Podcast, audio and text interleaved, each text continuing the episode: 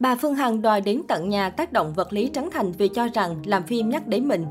Nhiều khán giả lo lắng cho Trấn Thành khi bà Phương Hằng liên tục có động thái hăm dọa trên sóng livestream. Kể từ khi Bộ Công an chính thức kết luận Hoài Linh, Trấn Thành, Đàm Vĩnh Hưng và Thủy Tiên không có dấu hiệu chiếm đoạt tiền từ thiện, một bộ phận khán giả đã có động thái quay xe. Đồng thời, các buổi livestream của nữ đại gia Phương Hằng không còn sức nóng như ban đầu. Dù vậy, thông qua mạng xã hội, vợ ông Dũng Lò Vôi vẫn một mực khẳng định nghệ sĩ trên là những kẻ lừa đảo lợi dụng quyên góp để làm giàu.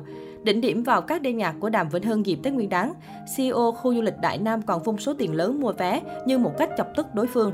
Mới đây, khán giả tiếp tục được fan xôn xao khi bà Hằng gây gắt chửi đòi tìm đến tận nhà để tán vào mặt Trấn Thành. Nếu theo dõi chủ drama này thì chuyện nữ doanh nhân đòi tác động vật lý người khác không còn quá xa lạ. Cụ thể, bà Phương Hằng giọng chặt nói, quý vị có biết thằng Trấn Thành nó ở đâu chỉ cho tôi. Tao tuyên bố với mày, tao không đến nhà mày, tao tán vô mặt, thì tao không phải là bà Nguyễn Phương Hằng. Tao tuyên thệ trước công chúng là mày hãy làm điều đó đi, và chính tao sẽ là người tán thẳng vô mặt mày. Trái ngược với sự ủng hộ ban đầu, một bộ phận khán giả mỉa mai bà Hằng vì từng chạy làng số tiền 50 tỷ nếu Trấn Thành chịu sao kê.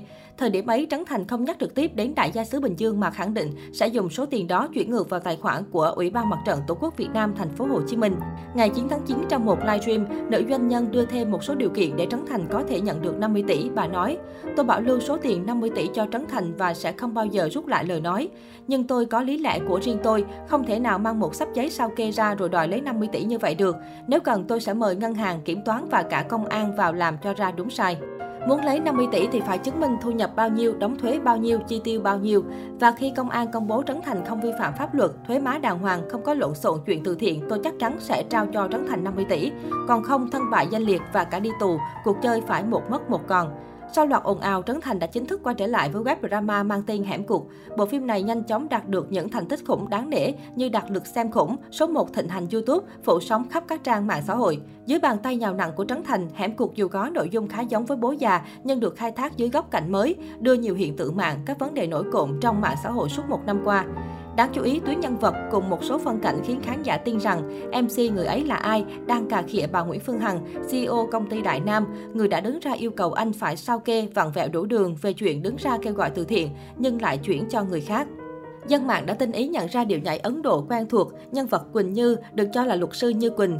Người từng ủng hộ bà Phương Hằng nhưng lại trở thành kẻ thù đấu tố nữ đại gia.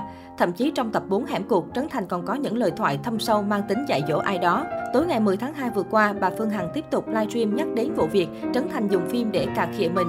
Nữ đại gia bức xúc nói, để mà biến tấu ra một bộ phim ngõ cụt thì đúng mày sẽ vô ngõ cụt, điều đó cũng là chắc chắn. Mày đưa các bộ phim này đúng với cái tên của mày là như vậy luôn. Ăn cắp chắc xám của drama này thì bản thân nó không có tài. Nếu nó có tài thì nó đã dựng ra một bộ phim coi như cho riêng nó rồi. Đằng này nó ăn cắp drama này, nó biến tấu ra, coi như đúng mày chọn cái ngõ cụt là đúng. Cuộc đời tụi mày vô ngõ cụt là đúng rồi.